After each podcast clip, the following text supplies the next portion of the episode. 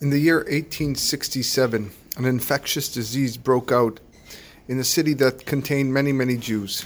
And as a result, there were many casualties from the congregations and communities that lived there. As expected and was custom, Jews gathered in the synagogues in order to pour their hearts out in front of HaKadosh Baruch Hu to pray to Him so that He remove this awful, awful plague.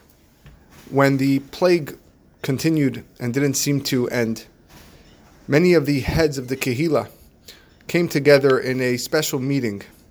And in that meeting, they determined that the best course of action would be to go around the city, to go around the neighborhoods, and find out what sin or sins are the people, the public, doing at this time. Because if they're suffering with this plague and it's not going away, it must be that there's something or someone or some group of people that are faltering in their observance of God.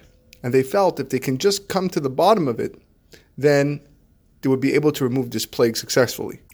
The heads of the Kehilot agreed to this decision, but before they actually put it into action, they decided to go to the Gadol Hador.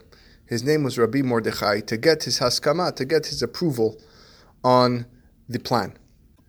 Rav Mordechai carefully listened to the plan of action, but contrary to what they were expecting, he advised not to go with the plan. And his words were as follows I truly believe that there is no punishment without a sin.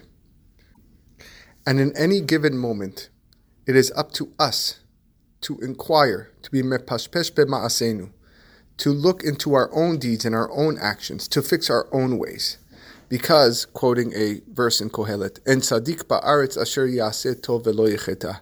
There is no righteous person on earth that does not sin. And therefore, he continued, It is incumbent upon us to look at ourselves to see whether or not we've sinned, not to look at others to see what they have done. When we are suffering a plague, then we have to look at what we are doing. ad Hashem. Let us search in our ways and let us investigate so that we will return to Hashem. He said, Nachpesad derachenu, our drachim, our ways, our actions, not the actions of others. To go out into the city and the public and the neighborhoods to see what they're doing wrong, that's not the solution. What we are doing wrong, that is the solution. And I guarantee that the plague will stop. We are always quick to point out the faults of others but we are not quick enough to judge ourselves. I once heard a powerful line Don't judge me because I sin differently than you. Let's do our part to investigate our ways, to worry about ourselves, not other people. If each person was to worry about themselves, all the plagues will end, all the bad decrees will end, and we will only have good future tidings.